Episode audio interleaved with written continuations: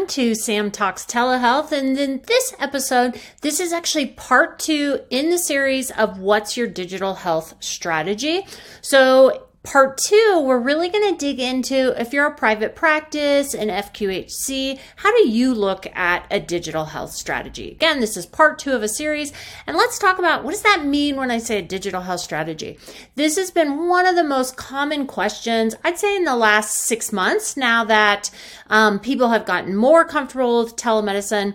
Depending on where you are in the country, of course, there's different surges continuing to happen at the time of this recording with the pandemic pandemic, but people have had enough access and usage of telehealth that they're really looking at themselves and saying, What's my digital health strategy? What's my virtual care strategy? What's my telehealth strategy?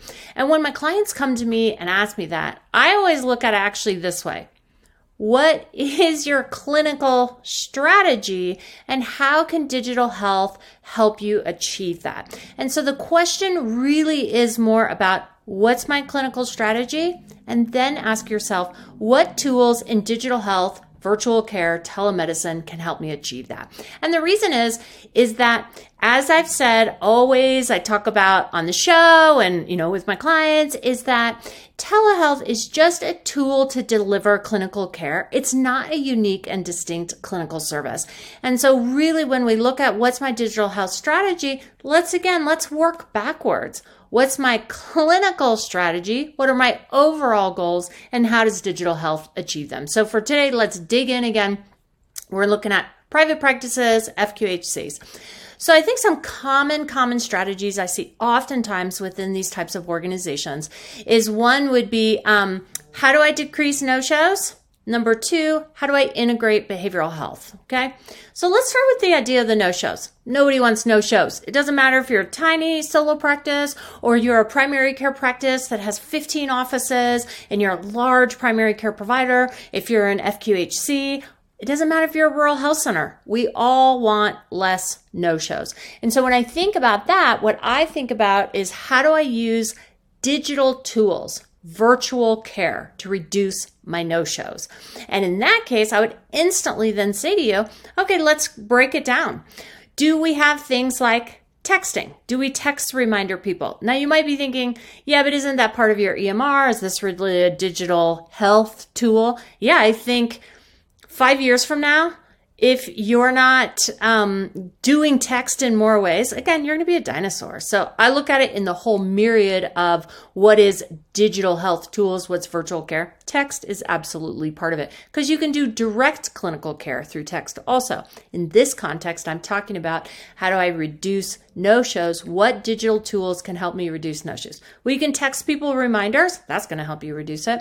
And then depending on your population, you might have different reason for no shows. You could be a busy working parent. You could be a single mom. You could be someone who needs to take public transportation. You could be someone who has to drive three hours. Well, all of these things are going to increase your risk likelihood of a no show. And so in that case, I'd be looking at my target populations, target patient groups, and saying, should I be offering them telehealth services? And that telehealth service can be video visits, phone visits, they can be e visits, email algorithms. But when we think about no shows, I'd be looking at either who no shows a lot, what kind of appointments do they no show a lot for, or are there certain types? Again, is it um, busy people? Is it um, PEDS visit? Like, what are they? Because we always see trends throughout. And then I would look at those specific things and I would work backwards saying, how are my digital health tools reach those patients where they are? Because obviously, part of my no show problem is they got to get to me. So I can use video, I can use phone, I can use email, I can potentially use text. Again, depends on what the context is. But oftentimes, there's many, many more things we can do through remote care, and that's going to de- decrease your no shows. Now, again, the other thing is, is just what I said is simple reminders, text reminders. That's modern technology, everybody. An email reminder, maybe I see it, maybe I don't. Maybe I gave you my like junk email. You know how you always have that like one junk where all the spam goes to? Maybe that's actually what I gave to my doctor's office. So you're emailing me there to remind me, and I'm like, I never see it. But this thing, this thing that we're all addicted to is attached to me. And so a text reminder is going to be really, really beneficial. So I want you to think about it that way. All right. That is how do I reduce no show? That's my strategy. And I just gave you multiple, multiple digital health tools that will help you solve that. So when I think about what's my digital health strategy, my digital health strategy is whatever will help me meet my overall organizational goals because that's what's going to actually make the difference in meeting my overall strategy, not a separate and distinct kind of thing. So whenever I work with my clients, get brought in to talk about things, I'm always asking a question. What is your strategy? What's your clinical strategy? Now let's work backwards to find the tools that are going to be able to help you do that. Okay, next one was how do I integrate behavioral health? Now, if you're in FQHC, a rural health center, you may have behavioral health department. You might already have integrated behavioral health or some version of integrated behavioral health. And same, large primary care practices might already have that uh, in their practice, or they might have it separately. So let's talk about it in the different ways. If you have if you have behavioral health already integrated in your practice, then again I'd be looking at it as are there different kinds of things I need? Do I have let's say I'm a big primary care network. I have 15 primary care offices or for that matter two primary care offices. Really, scale is doesn't matter as much. But the likelihood is I don't have a behaviorist everywhere I need them for every single patient. And so what I can actually do is to increase my integrated behavioral health. If I even just have two offices, that means I do not have a behaviorist in every location. If those if there's lots of you out there watching who have that and listening, well you are a unicorn and you are very lucky. But most of the time, people have a behaviorist who rotates around. And so here's a great opportunity to use digital health tools. And if it's especially practice to practice, I'm always going to lean you towards video because the connection, for those of you who listen to this, you have a slightly different experience than those of you who watch me and all my hand motions and my, you know, facial. So there is a difference in that experience. And in behavioral health, if we can include video, that really can have a connection that matters, of course, when the appropriate bandwidth or Wi-Fi is available for video. So integrated behavior behavioral health. I can use video to connect my behaviorists who might be in one location to my patient in this location. If for some reason I have psychiatric oversight, well, I'm, there's no way I'm going to have a psychiatrist everywhere I need them. So in that case, I can absolutely work with a psychiatrist remotely. And we actually see in the um, collaborative care model, the behavioral collaborative care model, that model is actually where you um, consult with a psychiatrist, but never when a patient is present. It's more of an idea of the psychiatrist reviews the cases with you, gives recommendations, talks to the behaviorist. So again, that's a digital strategy because you are working with the psychiatrist remotely to review all these cases so you can work through your caseload. Another way you can integrate behavioral health, let's talk about it in the in the context of even handoffs. So, um, Obviously, the ideal is a warm handoff. And when we think of a warm handoff, we really think of that as like, I walked you down the hallway and I gave you to this person. And hey, if we can do that, wonderful, let's do it.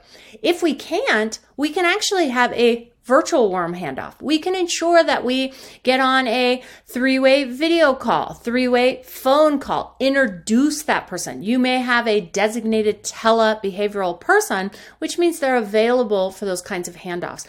I really want you always going back to how I do this in person, and then we're just layering these digital tools on top.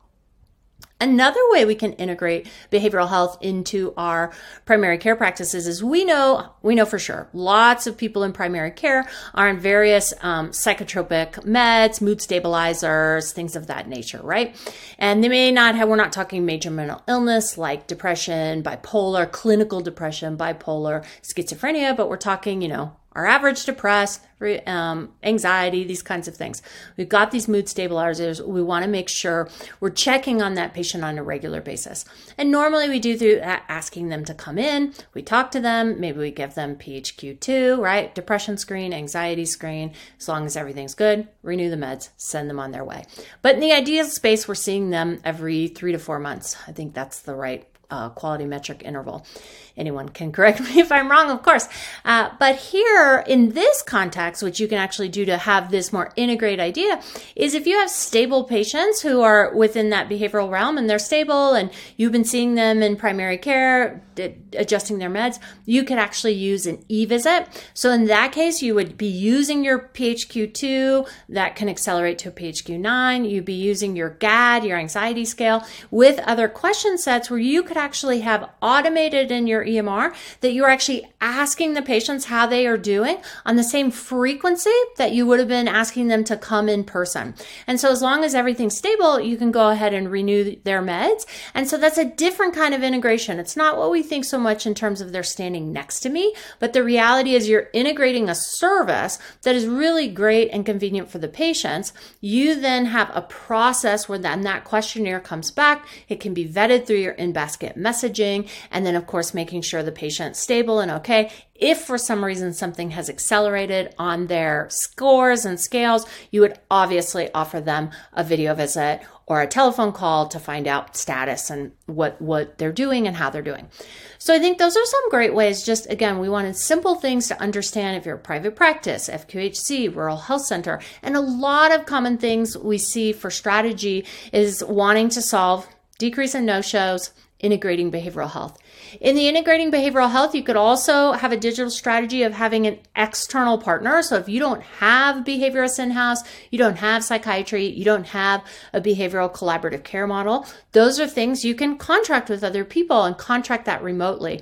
And there's lots of those kinds of services. So we don't always have to be the only created ourselves, we can actually contract with other people.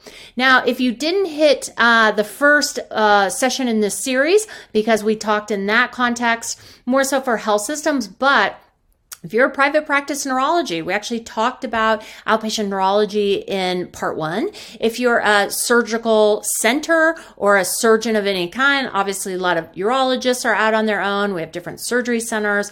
Again, in that case, we talked about reduction of uh, surgical site infections and gave a lot of different ways you can have digital digital tools to serve that. So if those are areas, if you're listening, you're like, oh wait, I'm neuro, this doesn't apply to me. Go back and listen to the hospital one because there's a lot of stuff that relates to neurology outpatient practices and for any surgeons you can go and listen to the SSI ideas. So, with that, if you're enjoying this, go ahead and subscribe to the podcast, be a part of this. We always welcome comments. I'm always, you know, you can DM me on Twitter and on social. I'm at Sam I am Lip. So, be sure to let us know, give us a thumbs up. Follow us, and I'm really excited to see you back on the next episode of Sam Talks Telehealth.